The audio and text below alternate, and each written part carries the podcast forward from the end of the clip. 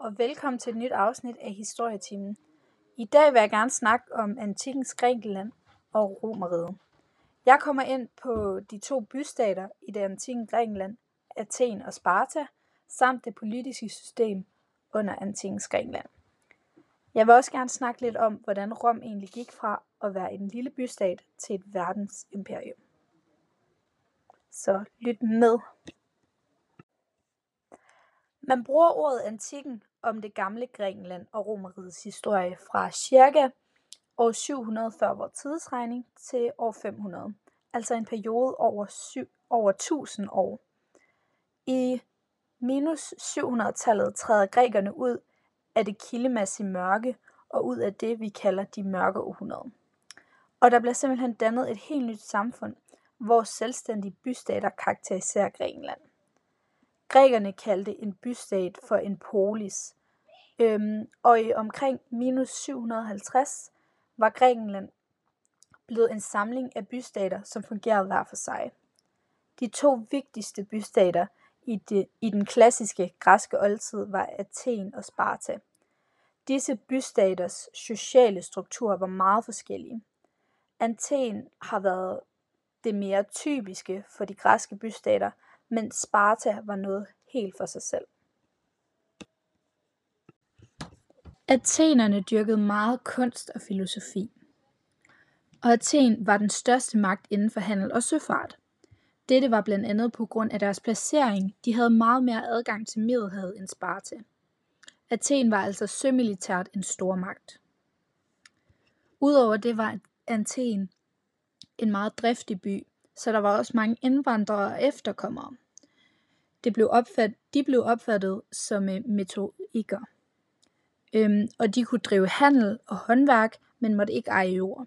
De havde altså alle pligterne, men ingen rettigheder. En stor del af Athens befolkning var også slaver eller slaveejere. En håndværker eller bonde har for eksempel haft en slave eller to til hjælp i sit arbejde. Sparta havde ingen flåde, men var den stærkeste landmilitærmagt. Spartanerne var interesseret i krigskunst og idræt. De deltog blandt andet i de olympiske lege. Den mandlige spartaner levede et liv som professionel soldat. Som syvårig blev de placeret i kaserneagtige kostskoler, hvor de blev opdraget til streng militær disciplin. Først når de fyldte 30 år, fik de lov til at forlade kasernerne og bo sammen med deres hustruer. Men de skulle stå til rådighed som soldat til de blev 60 år. Selv kvinderne skulle være trænet, så de kunne få gode gener til deres kommende barn.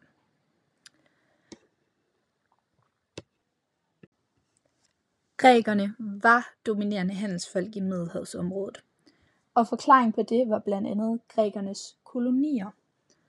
Fra omkring minus 750 begyndte grækerne at anlægge bosættelser over det meste af Middelhavsområdet. Forklaring på denne kolonisering er en befolkningsvækst, som lagde stort pres på Grækenlands begrænsede ressourcer. Tendensen til overbefolkning gav sig udslag i sociale spændinger, som man kunne afhjælpe ved at bosætte overskudsbefolkningen andre steder. Og de her græske kolonier, de blev placeret ved kysten, øh, og de blev et net øh, for handel og søfartsbyer. Middelhavet var altså verdens centrum dengang.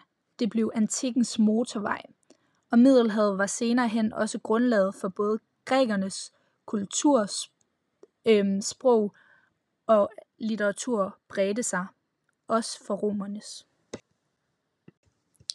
I Athen udviklede det politiske system sig i perioden minus 600 til minus 450 fra aristokrati til et demokrati. I dag har vi repræsentativt demokrati. Vi har folkeafstemninger om valg af parlamentariske politikere. Sådan var det ikke dengang. Det athenske demokrati var direkte demokrati. Alle borgere havde ret til at deltage i folkeforsamlingerne. Øh, I folkeforsamlingen de mødtes 40 gange om året på en høj i byens centrum.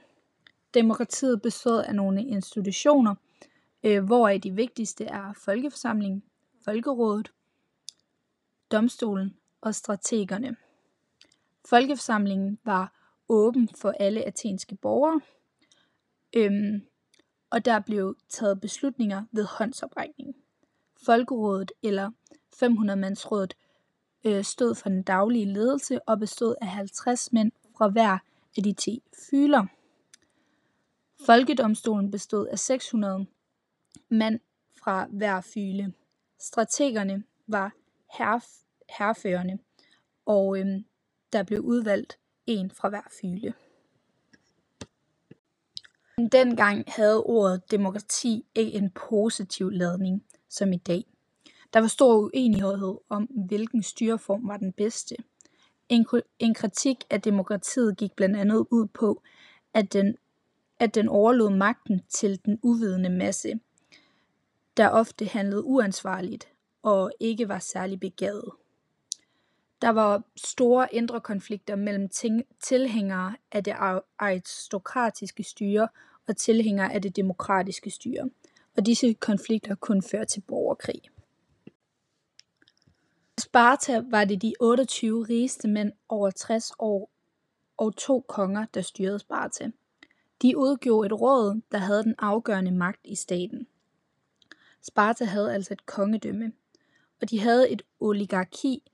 Det var få antal mennesker, der sad på magten.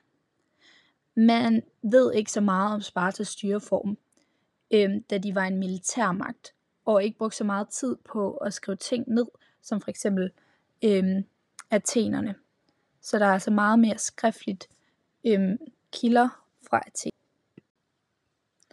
I mit fordomeriet, øh, jeg snakkede blandt andet om Roms tilblivelse samt øhm, øhm, republikken under Romeriet. Så øhm, hvis du er mere interesseret i det, vil jeg helt klart anbefale, øhm, at du lytter til mit forrige afsnit. Ja. Men øh, da Rom blev, eller da republikken blev indført, øh, var Rom en lille bystat i Latium. Øh, og det første skridt til at blive en verdensmagt, det var at samle Latium under Roms lederskab. Det blev gennemført øh, i cirka minus 340. Derefter der fulgte der et halvt århundrede med kampe med de samnitiske bjergstammer. Da de blev besejret, var Rom en stormagt i Italien. Men derefter der kom Rom i konflikt med nogle af de græske bystater i Syditalien, og det endte med, at Rom fik herredømmet over Syditalien i minus 267. Med undertvingelsen af de græske bystater i Syditalien kom Rom til at stå over for kartagerne, der var stormagten i den vestlige del af Middelhavet. Disse krige med kartagerne kalder vi de puniske krige. Den første puniske krig øh, var fra øh, minus 264 til minus 241, og den, og den første puniske krig endte med Romers sejr. Og det endte med, at Karthago måtte afstå Sicilien, øh, Corsica og Sardinien. I minus 218 øh, begyndte den anden puniske krig, da kartagernes feltherre Hannibal gik til angreb på romerne. Hannibal besejrede romerne i en række slag, og i 15 år opholdte han sig i Italien med sin hær, men havde ikke ressourcer til at indtage selve Rom. Da romerne sendte en hær over Afrika, blev Hannibal kaldt tilbage til Karthago og blev besejret i et slag i minus 202. I minus 201 øhm, var der en fredsslutning, og Karthago måtte afstå Spanien og love ikke at gå i krig uden Roms tilladelse.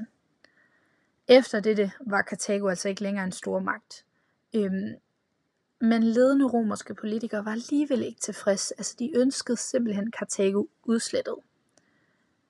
I den tredje puniske krig, eller øh, fra minus 149 til minus 146 blev Karthago simpelthen jævnet med jorden, og det, og det tidligere Karthago blev nu underlagt Rom. Øhm, og Rom endte altså med at blive Middelhavs, Middelhavsområdets stærkeste magt. Det var alt, jeg havde i dag for det her afsnit af Historietimen. Jeg håber, øhm, du kunne lide det her afsnit, øhm, og vi ses igen næste gang. Hej.